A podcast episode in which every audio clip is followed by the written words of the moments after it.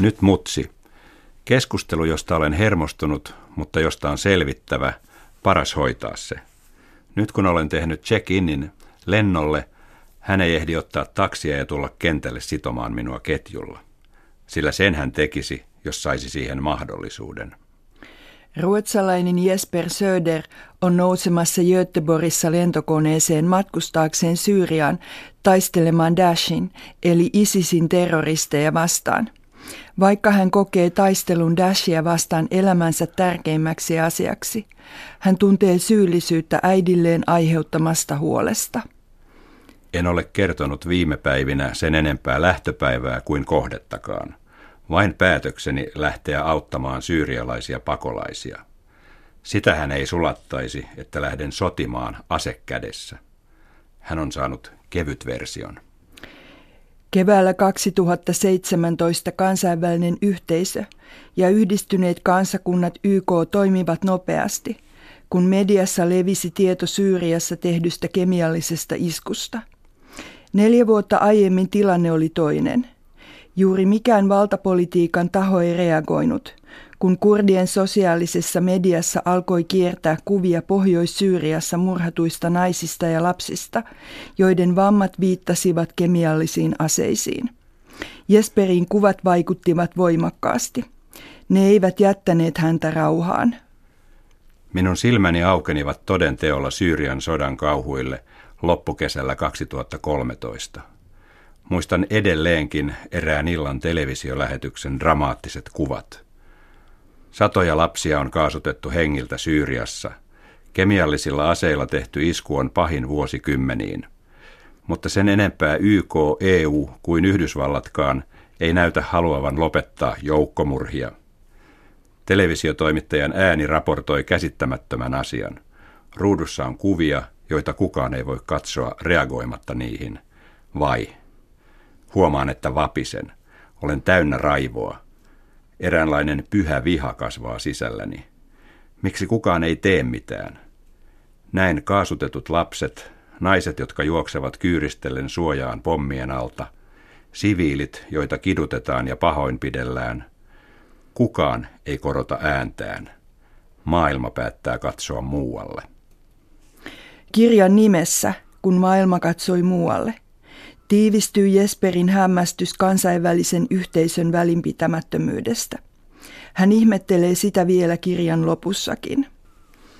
Jesper Söder oli vuonna 2015 Syyriassa viisi kuukautta. Kesällä hän taisteli vapaaehtoisena sotilaana ja syksyllä hän jakoi humanitaarista apua Kobanen kaupungin asukkaille. Hänen kirjansa När världen tittade bort ilmestyi Ruotsissa vuonna 2016. Hän on kirjoittanut sen televisiotoimittajan Johan Fredrikssonin kanssa. Kirjan alaotsikko on Ruotsalainen, joka taistelee Dashia vastaan Syyriassa. Jesper Söder käyttää koko ajan tätä nimeä terrorijärjestöstä, joka Suomessa tunnetaan paremmin nimellä ISIS. Dash-nimen käyttö on yleistynyt kansainvälisesti. Jesper on 24-vuotias ruotsalaisnuori ja kotoisin Göteborgin lähellä sijaitsevasta Trollhättanista. Sanat, olen aivan tavallinen nuori, toistuvat usein hänen kertoessaan itsestään. Jesper kävi käsipallolukiota ja tähtäsi ammattiurheilijaksi. 17-vuotiaana hän kaatui harjoituksissa, eikä kroppa kuntoutunut vastaamaan kilpaurheilun kovia vaatimuksia – se oli hänen elämänsä suurin pettymys. Pian uudeksi tavoitteeksi tuli poliisin ammatti. Jesper pitää typerimpänä tekonaan kiipeämistä auton rattiin humalassa eräänä kesäisenä yönä. Rattiuopumustuomion jälkeen poliisiopiston sai unohtaa.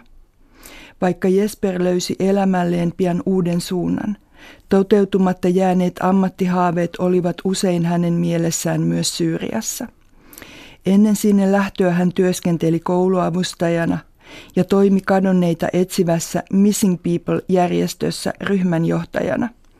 Hän ei lähtenyt Ruotsista pakoon vaikeuksia. Tiedotusvälineissä on kerrottu paljon Dashin terroristeiksi lähteneistä eurooppalaisista muslimeista.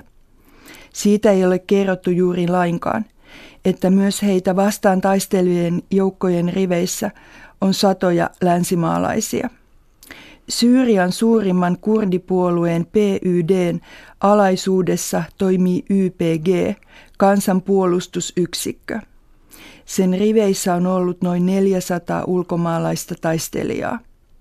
Heistä useimmat ovat saaneet yhteyden Syyriaan internetissä toimivan Lions of Rojava-ryhmän kautta. Jesperin avuksi Syyriaan lähdössä tuli sattuma, jota hän pitää onnekkaana.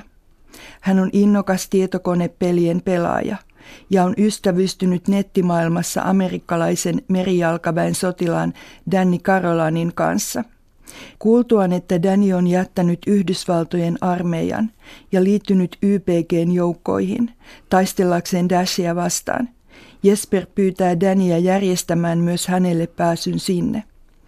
Ja Danny tekee mitä pyydetään, ja pian Jesper on Syyriassa.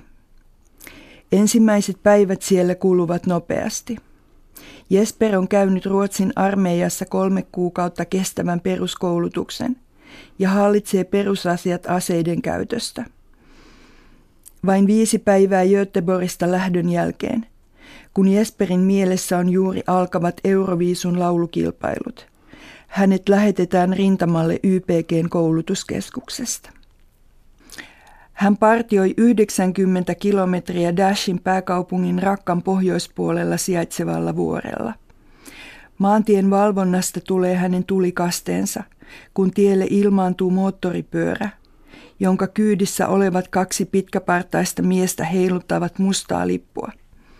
Olalla heillä on konekiväärit. YPGn taistelijat, Jesper muiden mukana, ampuvat varoituslaukauksia, mutta miehet eivät käänny, joten heitä kohti ammutaan sarjatulta, johon miehet kuolevat. Jesper ei tiedä, kenen laukauksiin terroristit kuolevat. Kirja on kirjoitettu päiväkirjan muodossa. Jesperin kertomuksen lomassa annetaan taustatietoja Syyrian tilanteesta lyhyissä kappaleissa. Syyriassa on nälänhätää. Monet kuolevat, koska he eivät saa tarpeeksi ruokaa. Nälästä on kehitetty ase. Varsinkin Damaskoksen hallitus saartaa kapinoivia alueita, rakentaa rautaisen renkaan niiden ympärille ja estää ruoan ja muiden tarvikkeiden viennin alueille. YK elintarvikejärjestön mukaan yli 13 miljoonaa ihmistä Syyriassa tarvitsee ulkomailta humanitaarista apua. YPGn joukoissa taistelleista 400 ulkomaalaisesta vapaaehtoisesta ainakin kymmenen on kuollut taistelussa Dashia vastaan. Jesper Söder kertoo kirjassaan heidän nimensä. Australialainen, 23-vuotiaana kuollut Reese Harding oli Jesperin ystävä – Amerikkalainen vapaaehtoinen Robert Aleva kertoo. Soitin eilen hänen isälleen Australiaan. Hänen vanhempansa ovat tietenkin täysin murtuneita. Hänen äitinsä ei ehtinyt edes sanoa kunnolla hei ennen kuin hän matkusti tänne. Hän sanoi lähtevänsä matkalle. Hän ei sanonut sanaakaan siitä, että hän taistelisi YPGssä. Tämän minä tunnistan. Syyllisyyden varjo on taas ylläni. Jaksan tuskin ajatella puhelua mutsin kanssa. Jesper pohtii jatkuvasti, miten toimia, että äidin huoli hänestä vähenisi. Olen vihdoinkin saanut puhelimen toimimaan ja siihen helisee viestejä huolestuneilta perheenjäseniltä ja ystäviltä kotoa. Äidin viesti on täynnä varoituksia. Sinä et saa sotia, sinähän olet luvannut. Ne kuvat, joita olet laittanut Facebookiin, lopeta sellainen. Aseet näyttävät röyhkeiltä terästäydy. Niitä hirviöitä voi tulla uhkailemaan meitä. Toivottavasti pysyt kaukana isisistä. Niin kuin me puhuimme, sinunhan piti auttaa siviilejä. Hmm, on aika antaa kuulua itsestä. Hei äiti, mitä kuuluu? Jesper, hän huudahtaa melkein suoraa huutoa. Kiva, että soitat. Siitähän on vaikka kuinka monta päivää, kun kuulimme sinusta. Olemme olleet niin huolissamme. Oi, okei, niin täällä ei ole aina verkkoa, puhelin ei aina toimi. Millainen sää siellä kotona länsirannikolla on? Äh, sataa melkein koko ajan. Mutta Jesper, sinun täytyy soittaa useammin. Minä valvon öisin ja olen huolissani. Olen itkenyt neljä yötä. Ihana kuulla äänesi. Miten sinä voit? Hyvin äiti. On huippua olla autiomaassa. Minulla on paljon uusia kavereita ja koko ajan tapahtuu jotain kiinnostavaa. Jesper Söder tutustuu muihin länsimaalaisiin taistelijoihin ja Syyrian kurdien itsehallintoalueen Rojavan elämään. Ulkomaalaisista vapaaehtoisista hän huomaa, että kaikki eivät ole tulleet Syyriaan pelkästään idealistisista syistä. Monet pakenevat jotain, yleensä oikeudenkäyntiä. Kotimaan asiat tuntuvat kaukaisilta. Tajuavatkohan ihmiset kaupungeissa tai Euroopassa, mitä se tosiasiassa tarkoittaa, että yrittää pysäyttää Dashin? Että millaisia kirottuja uhrauksia täällä tehdään, että meidän aikamme pahimmat ekstremistit voidaan nujertaa? Ei, he eivät tajua mitään. Istuvat sohvillaan mutustamassa sipsejä ja päivittelevät pakolaisperheitä, jotka tulevat etsimään turvaa. Oltuaan vain kolme viikkoa Syyriassa Jesper haavoittuu maamiinan räjähdyksessä. Hän päättää jäädä Syyriaan ja toivottuaan vammoistaan jonkin verran hän palaa rintamalle. Siellä hän kuitenkin toteaa, ettei ole taistelukunnossa ja lentää kotiin Ruotsiin heinäkuun lopussa, oltuaan kaksi kuukautta Syyriassa. Jesper palaa Syyriaan jo kuukauden kuluttua – hänen toimintansa on saanut paljon huomiota sosiaalisessa mediassa ja monet ruotsalaiset haluavat lähettää apua syyrialaisille.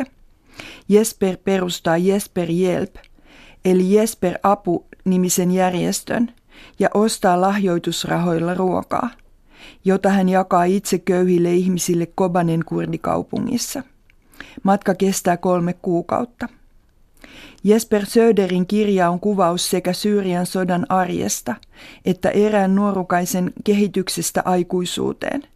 Vaikka hän tekee yhteistyötä vasemmistolaisen kurdiarmeijan YPGn kanssa, hänellä on asioista omat näkemyksensä. Sen lisäksi, että hän kritisoi kansainvälistä yhteisöä, että se antaa Syyrian kärsimysten jatkua, hän vaatii myös kurdeja parantamaan tapansa. Heidän on opeteltava tekemään keskenään yhteistyötä ja unohdettava erimielisyytensä. Kun hän palaa aseen kanssa Dashin vastaiselle rintamalle toukokuussa 2016, hän ei taistele YPGn, vaan itäkurdilaisen eli iranilaisen PAK Peshmergojen joukoissa. Johdan skandinaavista Peshmerga-ryhmää uudella rintamalla, mutta vihollinen on sama – al-Baghdadin sairaat terroristit. Seuraava tavoite on vapauttaa Mosulin suurkaupunki. Sydämeni kuuluu aina YPGlle, vaikka tällä kertaa kuulun muodollisesti PAKn peshmergoihin, jotka tulevat Roselaatista, kurdilaisesta Iranista ja toimivat Etelä-Kurdistanissa. Haluan myös näyttää kurdeille, joiden on vaikea tehdä yhteistyötä keskenään, liittykää yhteen – Keskittykää sotaan Dashia vastaan.